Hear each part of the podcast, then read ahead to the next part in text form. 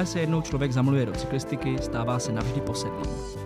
Vítejte u povídání pro všechny, kteří si vybrali jízdu na dvou kolech jako svůj životní styl.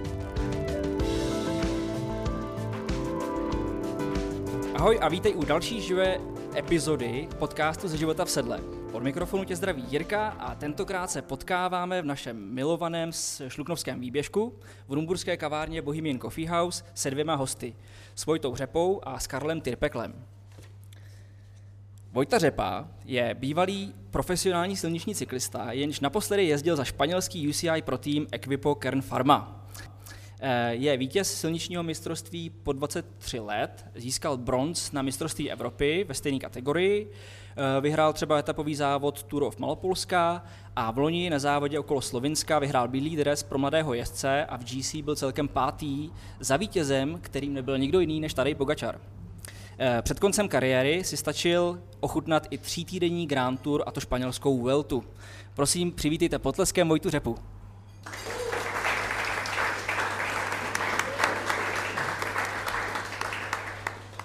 Děkuji za přivítání, všechny vás tady zdravím a doufám, že nebudu úplně nudný. Určitě ne. A druhým naším, nebo druhým mým hostem je Kája Tyrpekl, také bývalý český profesionální silniční cyklista, který nejdříve závodil za manšaft v Prostějově a poté dvě sezony oblékal dres eh, českého kontinentálního týmu ATT Investments. Eh, má zkušenosti z mnoha etapových závodů na kontinentální úrovni v Polsku, Rumunsku, Slovensku či Řecku, kde se mu nejvíc dařilo v budovacích soutěží vrchařů. Eh, letos Tretry vyměnil za běžecký boty a pokud se nemýlím, tak si stihl letos zaběhnout i svůj první maraton a za mikrofon, s kterým teďka komentuje cyklistiku na stanici Eurosport. Prosím, přivítejte Káju Tyrpekla.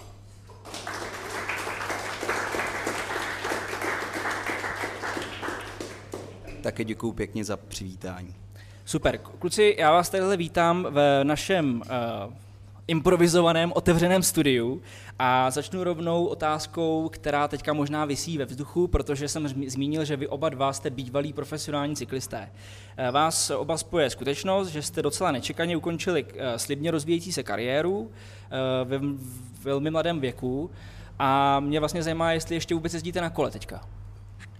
Tak kdybych začal já, tak eh, je to pravda, skončil jsem kariéru, jak všichni asi eh, zaznamenali. A já jezdím na kole teda furt, stále pořád. Já taky jezdím stále na kole. To, že jsem končil kariéru, tak neznamená, že by mě ten vztah jako nějak se změnil, ale ještě k tomu čas právě přidat další aktivity, jako je běžecký lyžování, běh, nějaký fitness a tak, který jsem si dříve musel trošku odpírat, ale přesto mě baví, takže kombinuju to ještě jako s nejrůznější, nejrůznějšími jinými sporty. Mm-hmm. No, když se ještě budeme bavit o tom samotném konci, uh, pamatujete si na ten moment, uh, kterým to naopak začalo, kdy jste si řekli, že budete dělat profesionální cyklistiku? Kdy to bylo? U mě to bylo vlastně docela nedávno, se dá říct. Já jsem původem hokejista bývalý a já jsem jako reálně o cyklistice začal uvažovat až v 17 letech, bych řekl. Do té doby jsem byl hokejista, zhruba přerod 15-16 let jsem si uvědomoval, že ta cyklistika mě baví víc a v těch 16-17 jsem už začal reálně jako trénovat eh, koncipovaně jenom s cyklistikou a, a tam už jsem doufal, že se dostanu co nejdál. Takže, takže relativně nedávno, zhruba v tom 2017, 16, 17. Mm-hmm. Hele, u mě to byl takový přirozený vývoj, protože od malinka jezdím na kole, pak se mi zadařil juniorský mistrák, kde jsem byl druhý. Přišlo mi laso právě z Prostějova, z kontinentálního týmu, mm-hmm. tak jsem se tam upsal a pak vlastně už se člověk zaběhne v tom kolotoči a je to těžko jak se dostat, nebo nechci, aby to vyznělo nějak negativně, ale prostě byl to takový přirozený vývoj. Mm-hmm. Mě to vlastně zajímá, jak se člověk eh, jako dostane na dráhu profesionálního cyklisty, jestli je to něco, k čemu musí směřovat od malička. Vojta je příkladem toho, že to tak být nemusí, protože s cyklistikou začal, jak sám řekl, na přelomu 16. a 17. roku. To znamená, jako co je ten spouštěč? Je to nějaký třeba vzor, že jste sledovali oblíbeného závodníka, anebo prostě jenom uh, zjištění, že prostě na tom kole vám to fakt jede, jako že jste prostě lepší než ostatní z nějakého důvodu?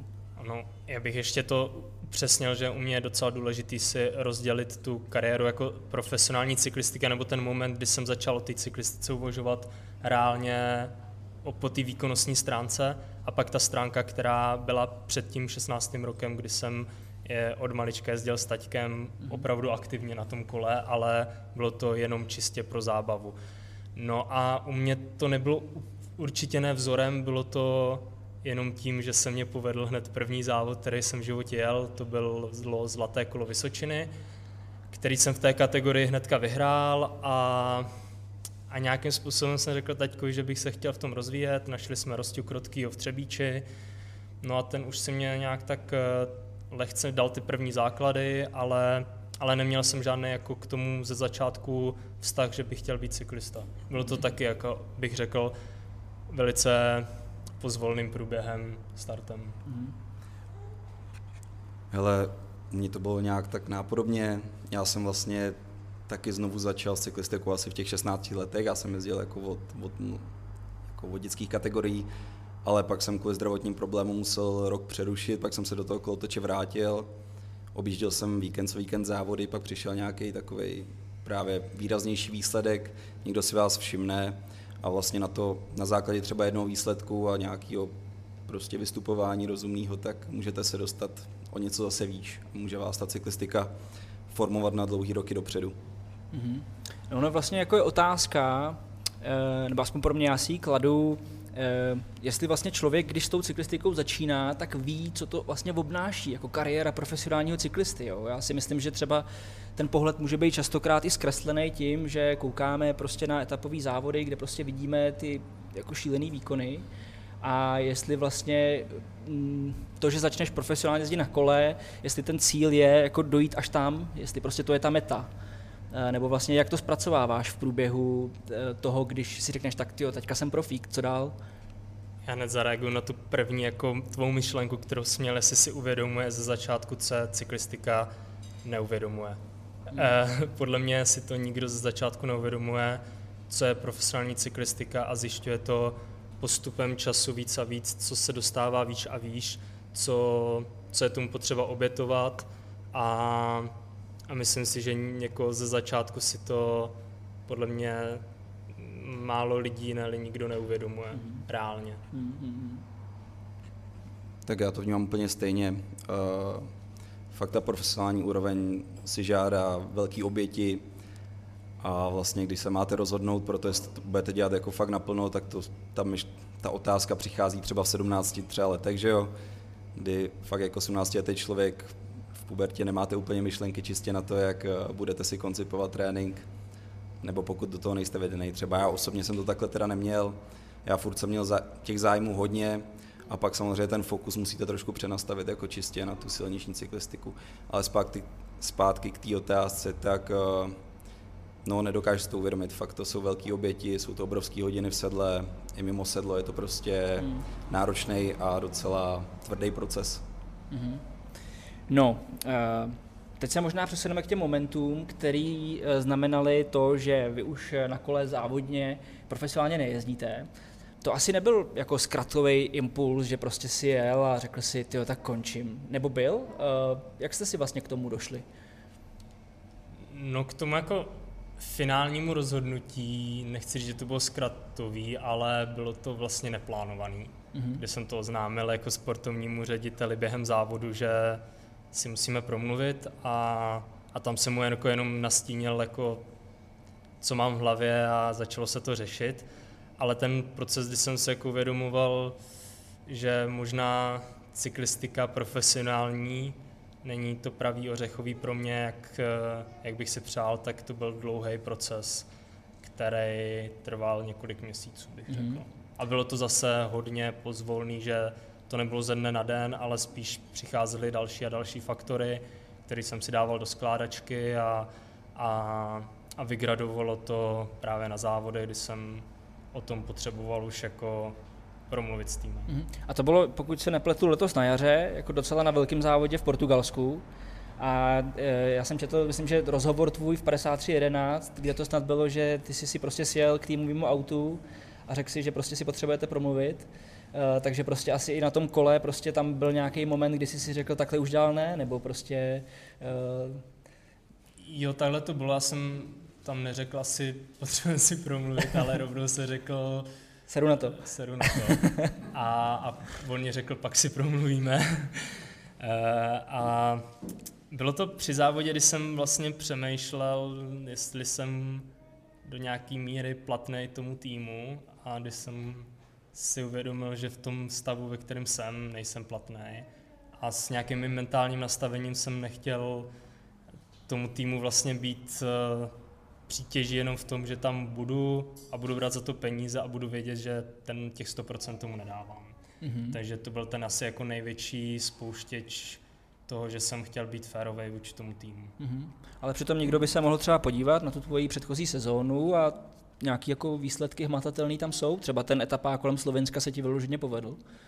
Určitě, jako já si myslím, že letos eh, ta výkonnost byla ještě větší minimálně, když to vezmu na nějaký uh, výkonnostní čísla tréninkový a, a ten proces jako nějaký výsledek by se možná dostavil, takže jako jenom po té výsledkové stránce si myslím, že to nejde brát. Mm-hmm. Jasně, jasně. Já jsem tam ještě, než předáme slovo Kájovi, uh, mě ještě zarazila, nebo nezarazila, zaujala vlastně jedna myšlenka, že si řekl, že profesionální cyklistika je pro tebe dlouhodobě neudržitelná cesta. Uh, tak vlastně, že, co si pod tou udržitelností při, představit? Asi jakoby je to kombinace nějakého jako fyzického, ale i psychického nastavení.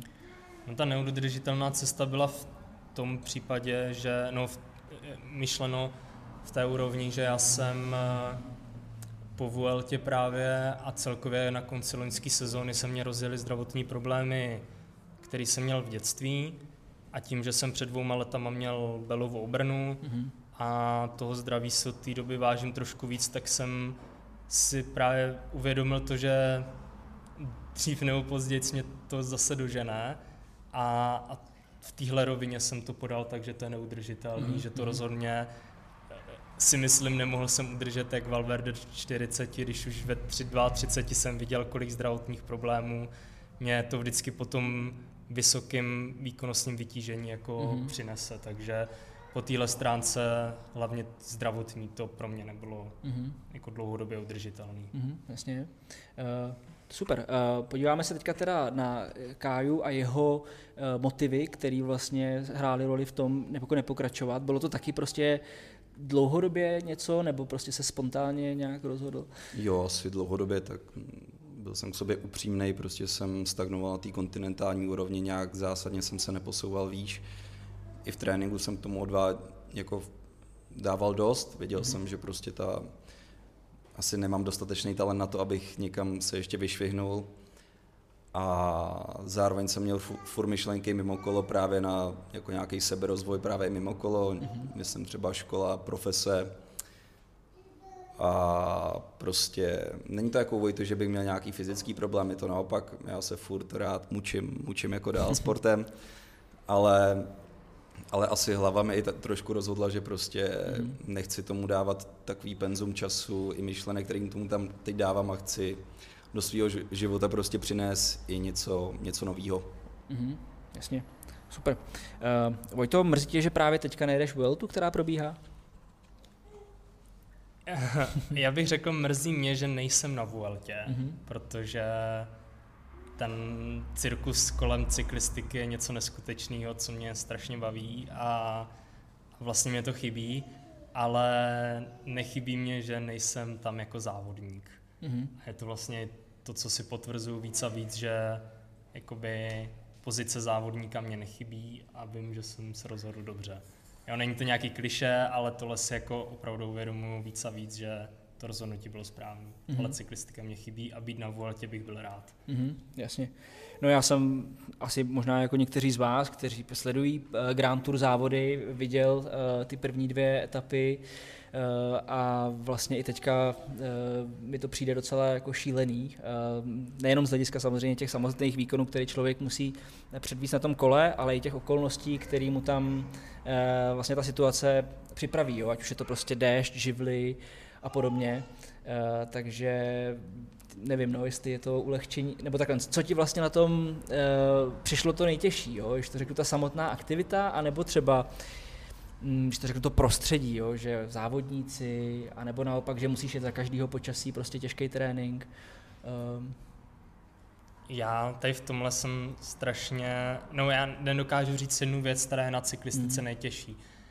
Já znova zopakuju jeden, jeden, jedno z větu, kterou jsem říkal v rozhovorech. Cyklistiku, no to bylo právě na Vueltě. Vueltu každý den jsem nesnášel, ale každý den jsem chtěl pokračovat. Mm. A to je celá cyklistika profesionální, že na jednu stranu strašně nenávidíte, ale furt jste cítili, že chcete s ním pokračovat. Mm-hmm. Takže vlastně ona komplexně, zase komplexně umilujete, ale komplexně jsem mu nesnášel. Mm-hmm. Takže bylo to takový jako velký paradox. Jasně. Pro mě minimálně. Mm-hmm. Já myslím, že tam si měl docela i jako jeden, dva pády, kdy možná se rozhodoval, jestli pokračovat dál nebo ne. Nakonec si dokončil vlastně celý 21-denní podnik na nějakým uh, 70. místě, cca. Uh, což... Uh, pády jsem tam měl, ale řekl bych, že pády tam mělo 90% mm-hmm. balíku, to k cyklistice patří a naštěstí to nebyl ani jeden pár, že při mě stáli všichni svatí, nebo mm-hmm. jak se říká, a, a měl jsem maximálně škrábaneček, takže mm-hmm. okay. nebylo to nic vážného a to, že bych přemýšlel si pokračovat, to jsem nepřemýšlel, to mm-hmm. bylo automatický. Mm-hmm.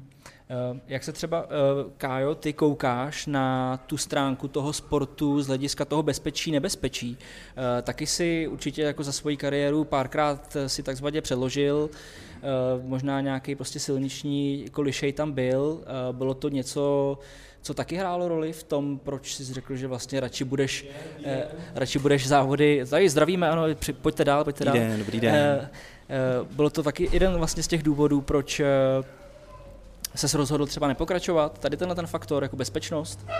Mm, ne, nemyslím si upřímně ne.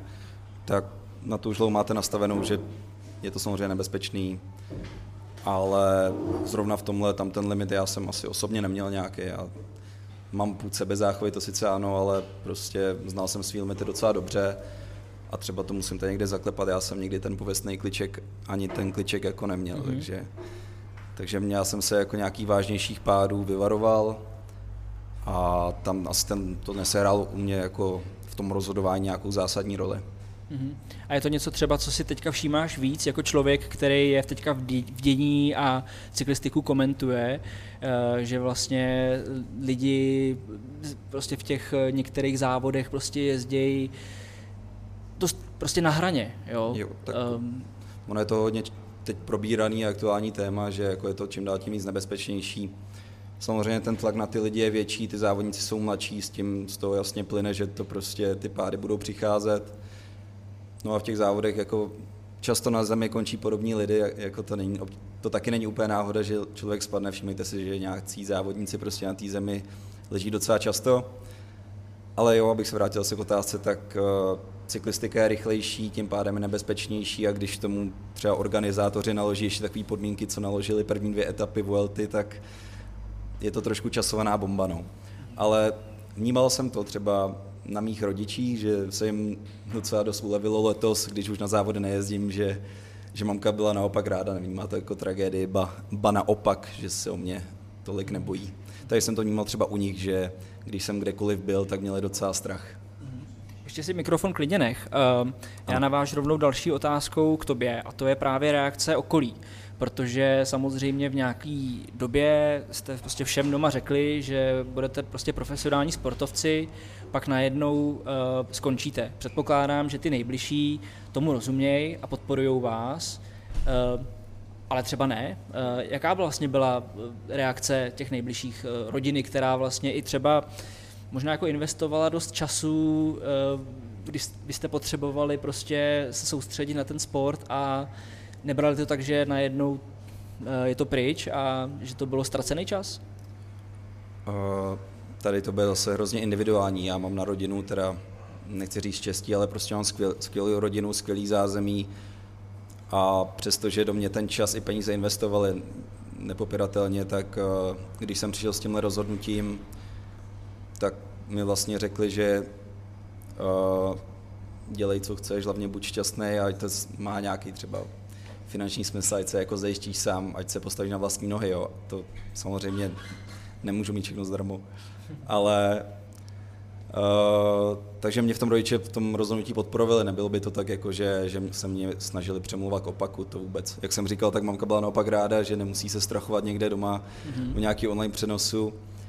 A teďka to možná kousal o něco hůř, protože se mnou fakt všechny ty závody objezdil, ale teď uh, s odstupem času asi té cyklistiky furt jsem a užíváme si to mm-hmm. spolu takhle z nějaký tý jako jiný, jiný role. Takže u mě jako z rodiny úplně v pohodě. Mm-hmm.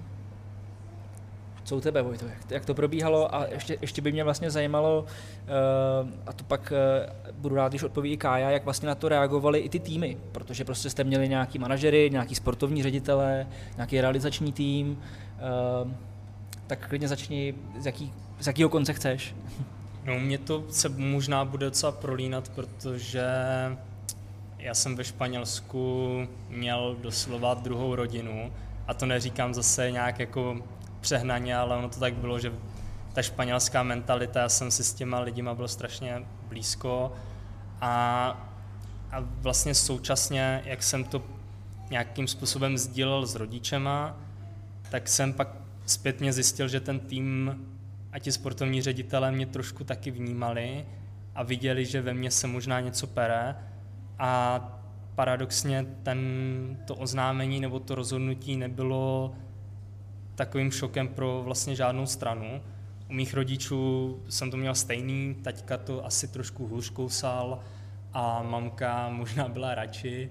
Eh, teď by mě zabila, ale říkala, že prej stloustla trošku, protože už pak se nenervovala, když jsem skončil. a, a mohla normálně jet konečně u televize mm-hmm. a u závodu, protože furt nám běží televize a Eurosport, Kája, takže, takže dobrý, mamka chválila. A abych se vrátil. Uh, bylo to pozitivní, jak se strany týmu, tak se strany rodičů a tím bych to uka- uh, ukončil. Mm-hmm. Byl jsem spíš velice mile překvapený, jaký jsou odezvy. Mm-hmm, jasně. Jaké byly odezvy uh jako z, z, toho, z toho profesionálního vlastně zázemí, z kterého si odcházel? V pohodě. Já bych řekl, že časem se ukáže i kdo nějaký ten vztah osobní vlastně jako předstíral, kdy to byla jenom póza. S některými lidmi jsem jako v kontaktu doteď, mm. ale pro některé lidi v tom týmu jste samozřejmě jenom jako uh, prostě zaměstnanec, nějak žádný lidský přesah tam není a zas, že bych to měl jako že bych tam cítil úplně nějak famili, jako rodině. Mm-hmm. V ATT, tak eh, to se asi říct taky nedá. Samozřejmě s mnoha lidma jsem v kontaktu doteď, máme super kamarádský vztahy, ale asi od toho nejvyššího vedení prostě to tak někdy jako přátelský úplně nebylo, takže mm-hmm. vlastně i v tomhle se mi docela ulevilo, bych mm-hmm. řekl. Jasně. Uh, no, vy teďka vlastně prožíváte něco, co by se dalo definovat jako druhá kariéra. Eh, to je vlastně něco, na co se sportovci často připravují dlouhý roky. To znamená, zajišťují si sponzorské kontrakty, přemýšlejí prostě, s kterou značkou co nafotějí, tak aby se trošku zajistili. Eh, předpokládám, že ve 23 letech není úplně jednoduchý si takovýhle zázemí udělat. Eh, to znamená, jak se vlastně ten přechod do té druhé kariéry postupně daří. Abych byl upřímný, tak já jsem si to hodně idealizoval Myslel jsem si, že když skončím, takže už budu, nechci říct zajištěný, ale budu minimálně vědět, co budu dělat dál, kde budu pracovat, kde budu vydělávat, nebo kde budu mít taký příjmy. Ta realita byla dost jiná, dostal jsem, nechci říct pár facek, ale dost lidí mě otevřelo oči do reálného života. Zjistil jsem, že ten život je trošku jiný než z pozice profesionálního závodníka, kdy když to řeknu blbě, každý vás potřebuje, chce, protože jste pro něj důležitý a zajímavý a nejenom když skončíte, tak už to občas tak není. Takže vlastně pro mě teďka půl rok byl docela obrovská škola života, ale teď už mám práci, mám nějakou vizi do budoucna, která mě baví, která mě dává smysl a to je za mě to důležitý, takže jsem se relativně našel, ale myslím si, že se furt ještě budu nacházet. Eh, takže tak. Mm-hmm. Já jsem teďka koukal na jeden eh, seriál o tenise, kde na jednom vlastně stadionu, když jako vejdeš na ten stadion, tak je tam taková plaketa a na té plaketě je napsáno pressure is privilege, to znamená, jako, že tlak je nějaká jako výsada. A vlastně to trochu hovoří o tom, co ty teďka popisuješ, že najednou, když vlastně jako by vystoupí, stojí zářetý reflektorů, tak uh, to může být docela osamělý. Eh, tak uh, vlastně nevím, no, jestli, jak se s tím třeba jako, mm, jak vlastně o tom o tom hovořit, no. Jako zase já nechci teďka, asi to možná špatně vyznělo, ale já jsem jako tlak necítil mm. jako vůči okolí, takže, mm. takže to bylo jako v klidu, ale spíš uh, jsem si třeba u některých lidí myslel, že to bude snazší ten, ten přechod, myslel jsem si, že třeba hned najdu práci, to tak nebylo, ale i jsem měl něco našetřeného, takže mm, jsem nějakým způsobem dokázal mm. přežít a, a o tom tlaku to u mě teda, mm-hmm. jakože by to bylo privilegium, nevím. Jasně, asi, asi. rozumím. Já tady budu asi trošku optimističtější, optimističtější než Vojta, protože mě se docela podařilo navázat eh, rychle na ten konec. Já jsem furt při té kariéře v uvozovkách, tak jsem studoval vysokou školu, kterou teď ještě dodělávám a otevřeli se mi, nebo tak posnažil jsem se, otevřeli se mi dveře právě třeba do televize na ten Eurosport, mm-hmm. na to jsem si taky dlouho myslel, protože přenosy sleduju, docela i tak nějak jako rád mluvím s lidma, hm. tam teda mluvíte do mikrofonu, ale chápeme se. A vlastně už před koncem studia tak uh, se angažuju v oboru, který studuje to výživové poradenství a sportovní diagnostika a začal jsem pracovat na jedné sportovní klinice v Praze a budu tam dělat zátěžové vyšetření a právě výživové poradenství, taky právě Eh, především se sportovci, takže jsou to tak obory, na kterých jsem si vždycky tak myslel a musím zaklepat, že teď se mi prostě podařilo to docela úspěšně rozjet a doufejme, že, že se v tom budu profilovat nadále a že mě to hlavně bude bavit, což se zatím daří. Uh-huh. A co se týče toho jako výživového poradenství, to je něco, co tě dlouhodobě jakoby, uh, s tím se jako zabýval během té tvý kariéry, a nebo prostě to nějak uh, jako kulminovalo zejména s tím studiem, um, protože vím, že, že prostě to, jak člověk uh, vlastně řeší stravu během výkonnostního sportu, uh, někdo říká, že to je vlastně skoro 50% úspěchu. No, tak mě jídlo i v negativním slova smyslu zajímalo nějak jako celý život, jak jsem tady se bavil o té zdravotní pauze, mm-hmm. tak já jsem v juniorské kategorii nebo kadet juniory eh, bojoval s mentální anorexí, mm-hmm která taky tam byla trošku zapříčená tím sportem. A právě postupem času se mi to naštěstí nějak podařilo takhle otočit. A myslím, že to téma je teď jako furt ve sportu obzvlášť důležitý, uh, především u žen, otázky třeba nějakých těle těch mentálních poruch příjmu potravy. A vidím v tom oboru hrozný potenciál, přijme to hrozně důležitý, právě aby sportovci měli podchycenou stravu a vidím naopak, kolik lidí podchycenou nemá, takže se snažím na tom, na tom prostě pracovat u nás, u nás na klinice. Mm-hmm.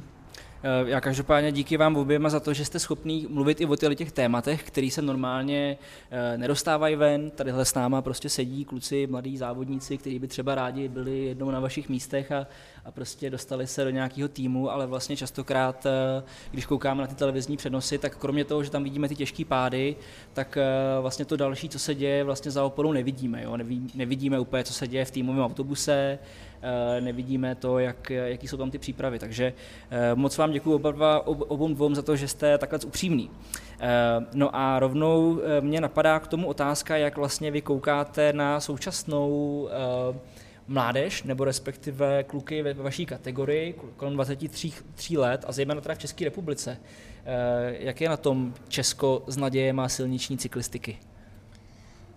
No, pro mě to je docela dobrá otázka, protože já se tím zkouším teď docela zajímat a sledovat, mm-hmm. protože abych řekl pravdu, já když jsem byl zhruba junior, přechod do 23, tak uh, mě upřímně hodně vadilo, že v Česku chybí, za mě chybí nějaká koncepce a práce s mladýma. Vůbec za mě tady chybí článek, který by těm mladým pomáhal, dal jim pomocnou ruku a dostal je případně do zahraničí nebo je dokázal nějakým způsobem nasměrovat. Uh, je to i nějaká vize, kterou bych se chtěl do budoucna třeba uh, ubírat a, a chtěl bych se v tomhle nějakým způsobem zdokonalit a právě tohle, co mě osobně vadilo, že tady v Česku jsem neměl nikoho, na koho bych se dokázal obrátit i v nějakých pomocných rukách nebo koho skontaktovat nebo něco, tak, uh, tak je to zrovna myšlenka, kterou se teď snažíme zabývat s, s lidima, který mám kolem sebe a vymýšlíme nějakým způsobem, jak právě mm-hmm. pomoct těm mladým, protože podle mě ta koncepce tady lehce chybí v Česku, abych byl upřímný, budu kritický vůči některým subjektům, ale, mm-hmm. ale za mě tady není mm-hmm. a, a je to potřeba, protože mm-hmm. Česko si myslím, že teďka má hodně talentů a myslím si, že tým mládeže, no cyklistika celkově na vzestupu. Uh, vidíme to i teďka, Saska skvěle dotuje Czech, Czech Cycling Tour. Podle mě do budoucna ta cyklistika se ještě zvedne, jak to bylo nás ve Slovensku, když tady byli úspěšní cyklisti ve Slovensku, když se zvedne kdekoliv závod, tak ta cyklistika roste. A já si myslím, že je teď důležité, aby jsme to podchytili, aby se dělali různé akce a celkově typovali už mladí lidi a, a pomáhalo se jim, takže mm-hmm. za mě to teď není ideální a, mm-hmm. a myslím si, že tam je hodně prostoru. No, tady se určitě shodneme. Uh, když to vezmete, tak prostě pro ty mladí, když jsou dobří, tak tady kam z, čes, toho, z českého rybníku nemají moc kam jít, mají tady týmy, které fungují nějak na úrovni, tak je Hradec a je to ATT. A ty taky nejsou nafokovací, navíc tam ty manšafty prostě už jsou docela průměrně teď jako starší a prostě těm klukům nějaká ta slibná budoucnost tou juniorskou kategorii většinou končí, no, protože není tady moc kam jít. No. Byla tady dřív Klein Konstanty to byl taky super projekt, to jsme s Vojtou taky trošku zameškali. Ale myslím, že nějaká koncepce, nějak, nějaké prostě lepší práce s mládeží, tak tady určitě chybí. A Vojta, jestli se tomu věnuje nějak blíž, tak mm-hmm. je asi k tomu uh, spíš on tomu má co říct. Mm-hmm. Co já třeba vydávám je, že ve velkých týmech uh, se snaží udržovat nějaký mix mladých a zkušených závodníků, kde třeba ty nejstarší závodníci slouží jako jakýsi mentoři pro ty mladší. Eh, měli jste někoho takového třeba eh, jako ve svých týmech, ať už českých nebo v tom španělském třeba, eh, s kterým by si tohleto mohl řešit? Jo? Člověk, který už měl za sebou 15 let a, a dal by ti jako jeho perspektivu na věc? Já doufám, že nikoho neurazím, ale já nevím, jestli to je výhoda nebo nevýhoda, ale já jsem byl vždycky v týmech s mladým kolektivem.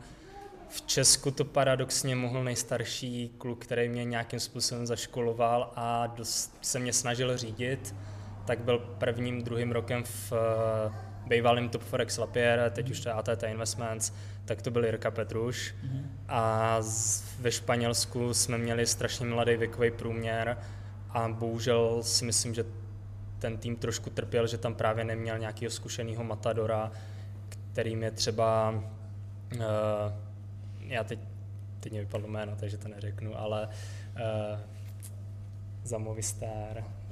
Alejandro Valverde. No, myslel jsem jinýho. jinýho. Teď je na Vueltě. Mm-hmm. To je jedno. Uh, já si pak vzpomenu. Jasně. Je to za mě nej, nejlepší je jako domestik, no celkem mentor a nejzkušenější cyklista v Čese, ve světovém pelotonu. Mm-hmm. A nemůžu si vzpomenout. Já teďka taky ne takže se omlouvám. Ale neměl jsem, podle mě. Jasně. No, uh, Kajo. Jo, já jenom taky rychle, že Jirca, Jirka Petruš, tak určitě taky, to je, toho tam podle mě v ATT potkáme ještě za 10 let.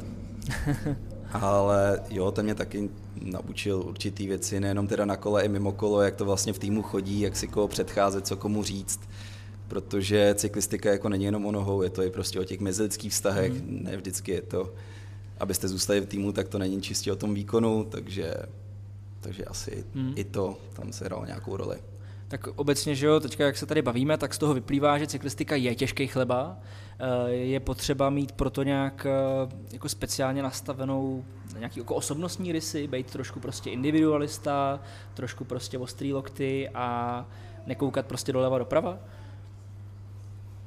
No, jak se to vezme? Je to furt týmový sport, ale abyste byli úspěšní, tak musíte být individualisté. Musíte, že jo, sami na tom kole trávit dlouhý hodiny, musíte být k sobě přísný, musíte ty tréninky odjezdit poctivě a musí, musíte tomu fakt hledat, co odbětovat, no, nějaký osobní, sociální život, i případně nějaký studijní život. No, takže ty otázce půl na půl.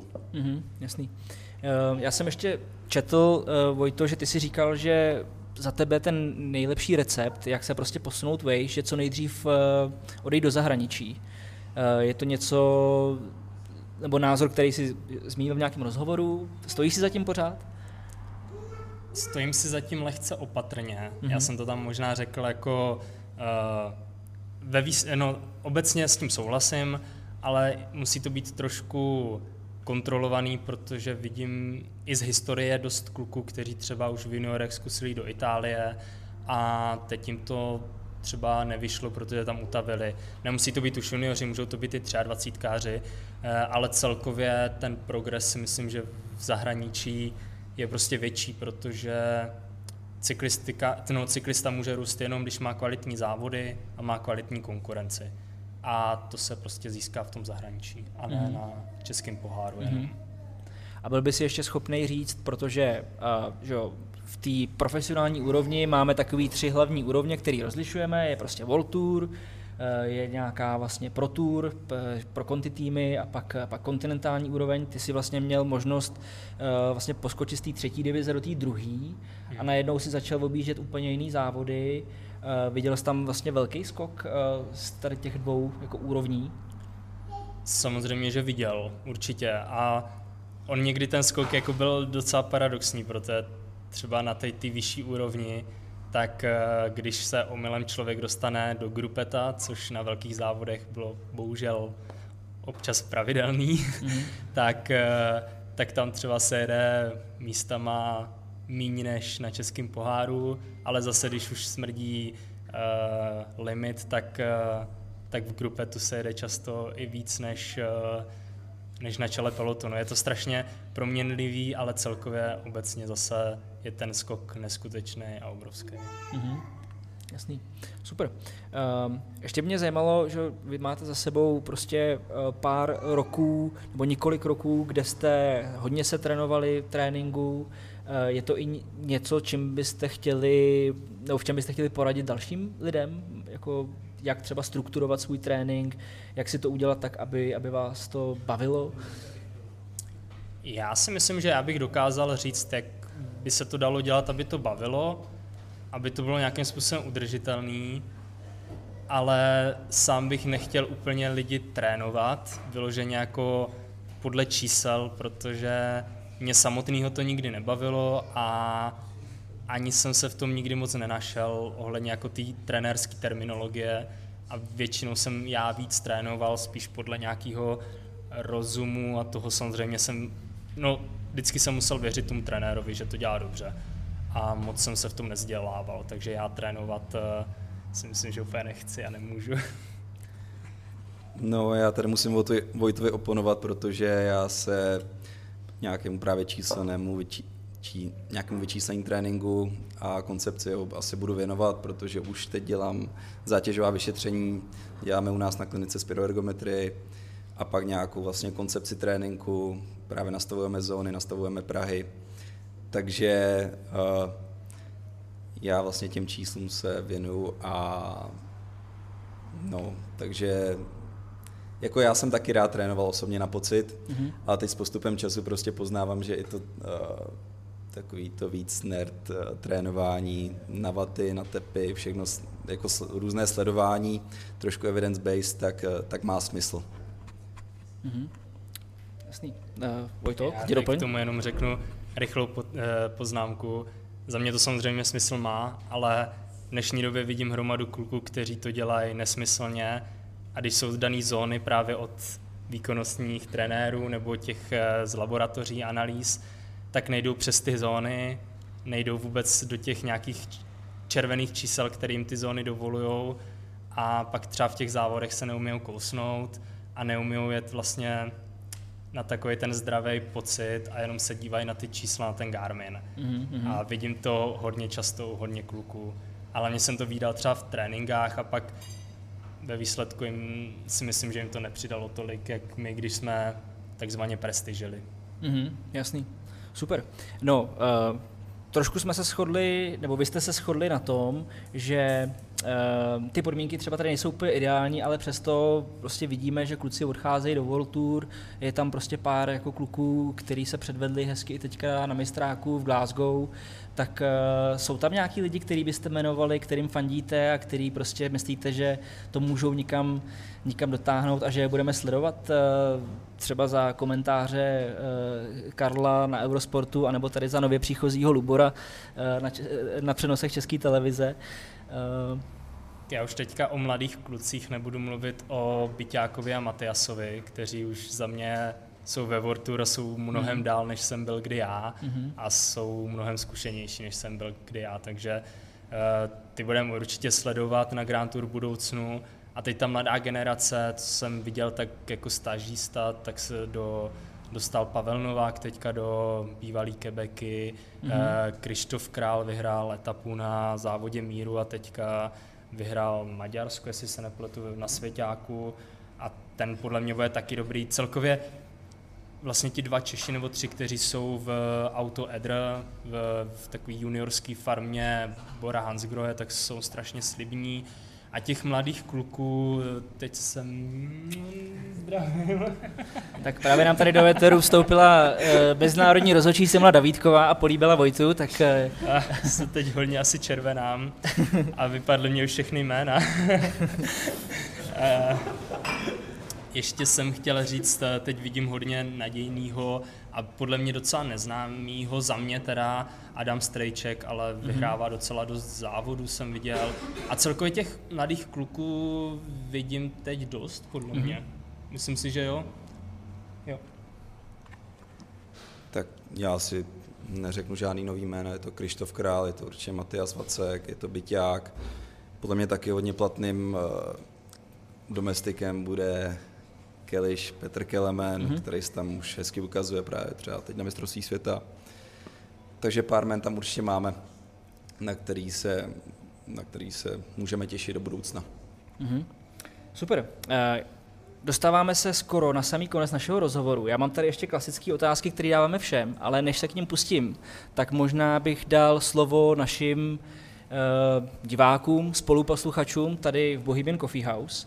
Tak pokud nějaký takový dotaz je, a já věřím, že jich bude několik, tak já k vám přispěchám k mikrofonem a můžete ho položit. Tady se první hlásí. Jestli jedou zeleňák zítra. Zásadní otázka tady na severu Čech. Kdo z vás jede zeleňák? Já jedu, Vojta nejede, Vojta komentuje, takže si prohodíme role takhle. Ale jdu to lehce jako ze studeného nohy, tak nevím úplně, co od sebe mám očekávat. No. A zjišťoval jsi, Skájo, nějaký jako propozice té trati? Víš, že to je tady prostě jako lokální záležitost, eh, o který se mluví jako celý rok ano, před, před a celý uh, rok po? Ano, takže já jsem na to ladil, jsem úplně na to stoprocentně fokusovaný, nemyslím celý rok na nic jiného než na zeleňáka. A zítra se můžete těšit. A jedeš krátko nebo dlouhou? Dlouhou.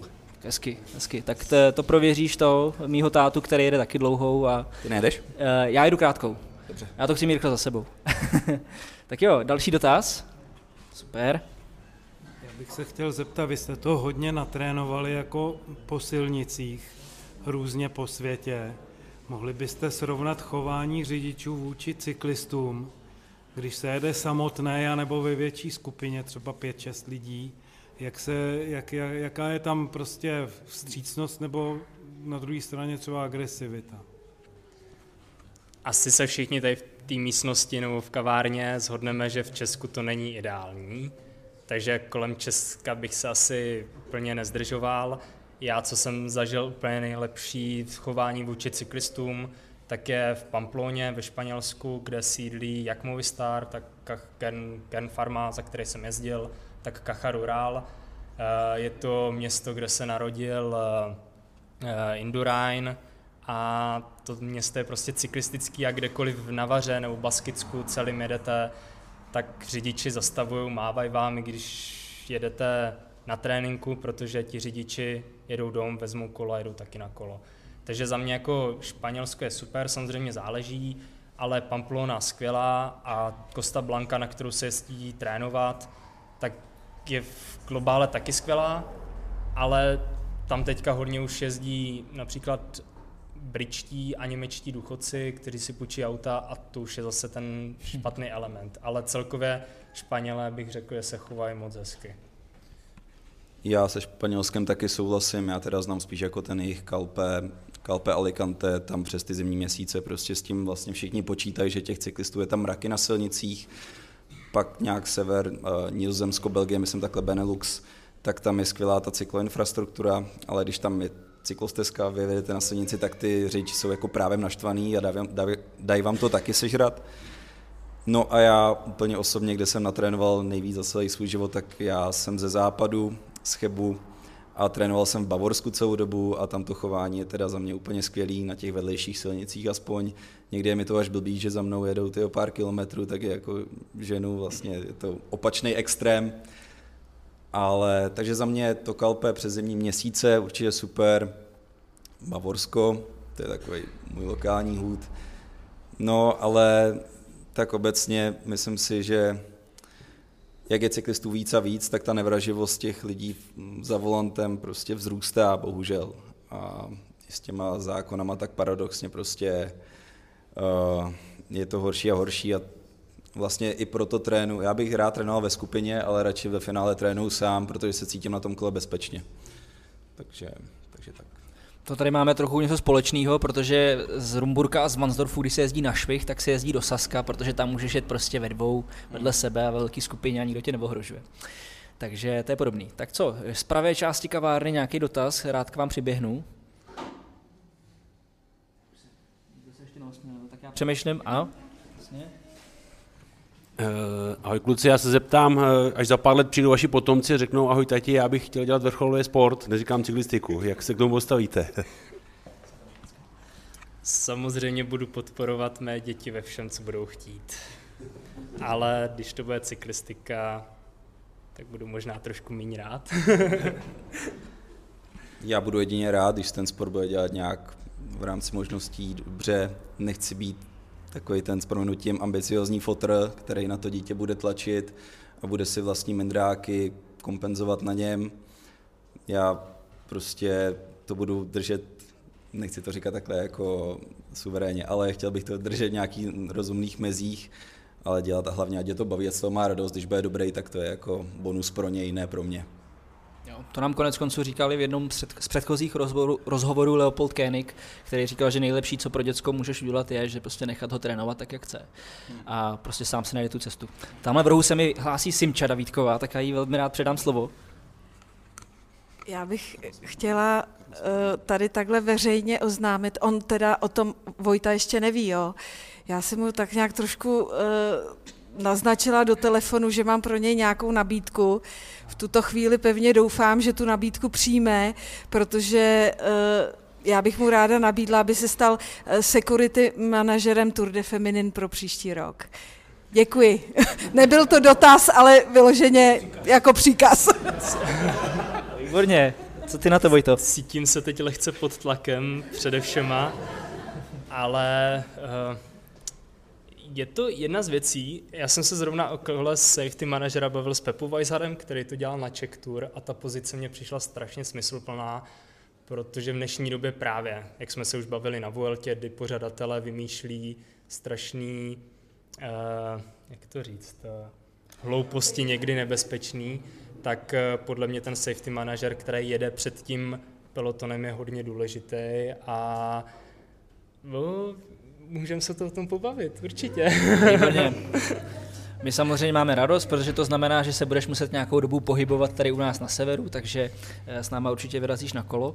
Eh, možná k té safety, myslíte, že eh, vlastně organizátoři těch velkých závodů to občas dělají takový, taky nevím, jaký to slovo najít, proto, aby to bylo spíš divácky atraktivní, jako třeba, že jo, prostě, že časovka se posune do takové doby, že už je skoro tma a nejde vidět na cestu? Já řeknu trošku asi dvě otázky.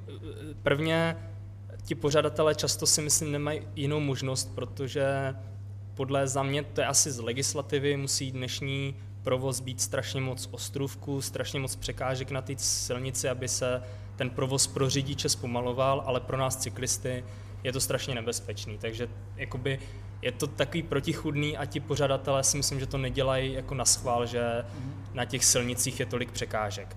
A když bych se vrátil k té časovce, kterou ty zmiňuješ, já tam mám takový svůj problém osobně. Já si myslím, že ten pořadatel to myslel dobře. Já si umím strašně hezky představit, kdyby byla noční Barcelona časovka, proto já jsem xkrát jel noční kritérium, které je skvěle osvětlené a ta atmosféra je úžasná.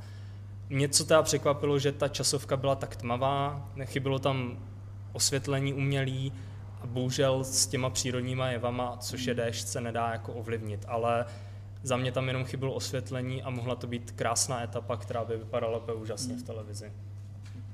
Super. Myslím si, že máme prostor ještě pro jeden úplně poslední dotaz, takže uh, poslední možnost eh, zvětšnit se tady v éteru ze života sedle a zeptat se na něco tady kluků. Tak já možná ještě přidám poslední otázku za sebe a to je to, co eh, se ptáme na konci každého rozhovoru našich hostů a to je trend v cyklistice.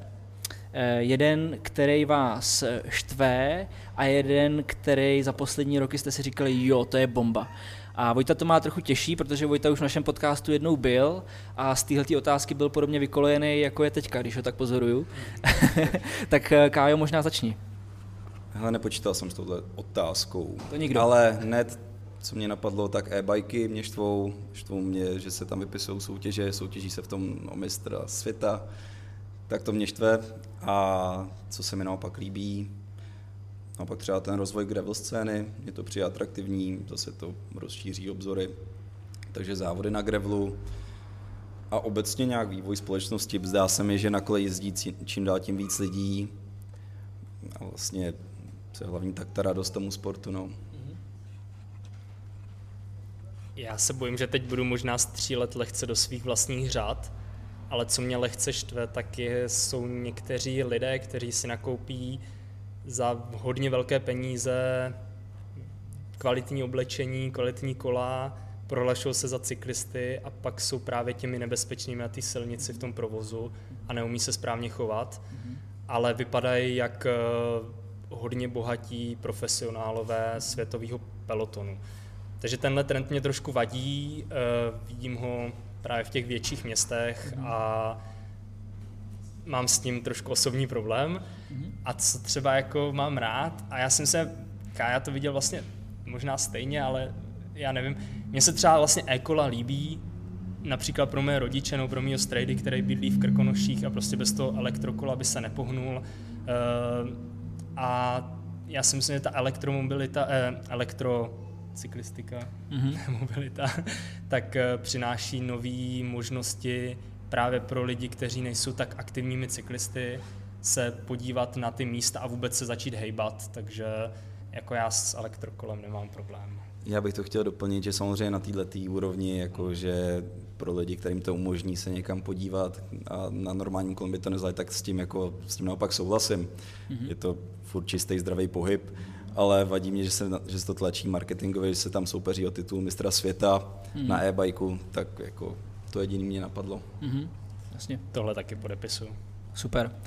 Pánové, já vám oběma hrozně děkuju, protože jsme probrali všechno, co jsem probrat chtěl. Nebyly to občas úplně jednoduché věci, nevím, jak vám se jako dobře odpovídá prostě na téma, který je takový živý, protože přece jenom uh, ty tretry ještě jako pár uh, měsíců zpátky byly prostě nazutý. Každopádně moc díky za upřímnost, uh, jak jste odpovídali a já osobně se hrozně těším na to vidět vaší další kariéru, ať už to je prostě u mikrofonu, u Eurosportu, ať už je to při organizaci závodů, protože si myslím, že na to máte jako zdravý vhled a to si myslím, že ten sport potřebuje. Takže Jednou moc, ještě jednou moc díky a e, poprosím. Já bych chtěl taky poděkovat za ten rozhovor a vlastně za lidi jako ty, který tu cyklistiku furt tak nějak hezky rozvíjejí z, z jiných úhlů a který o to mají zájem a vlastně, takže děkuju. Tak děkuju, taky se trochu červenám. E, poprosím o potlesk, děkuju.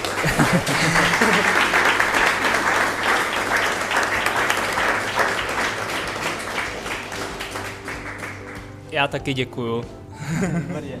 A to byla další živá epizoda podcastu ze života v sedle. Děkujeme, že nás posloucháte a příště naslyšenou. Díky, že jsi doposlouchal nebo doposlouchala další epizodu podcastu ze života v sedle. Budeme rádi, když nás ohodnotíš tvojí oblíbený podcastový aplikaci. Jsme taky rádi za každý komentář a zpětnou vazbu, které dostáváme na Instagramu i Facebooku.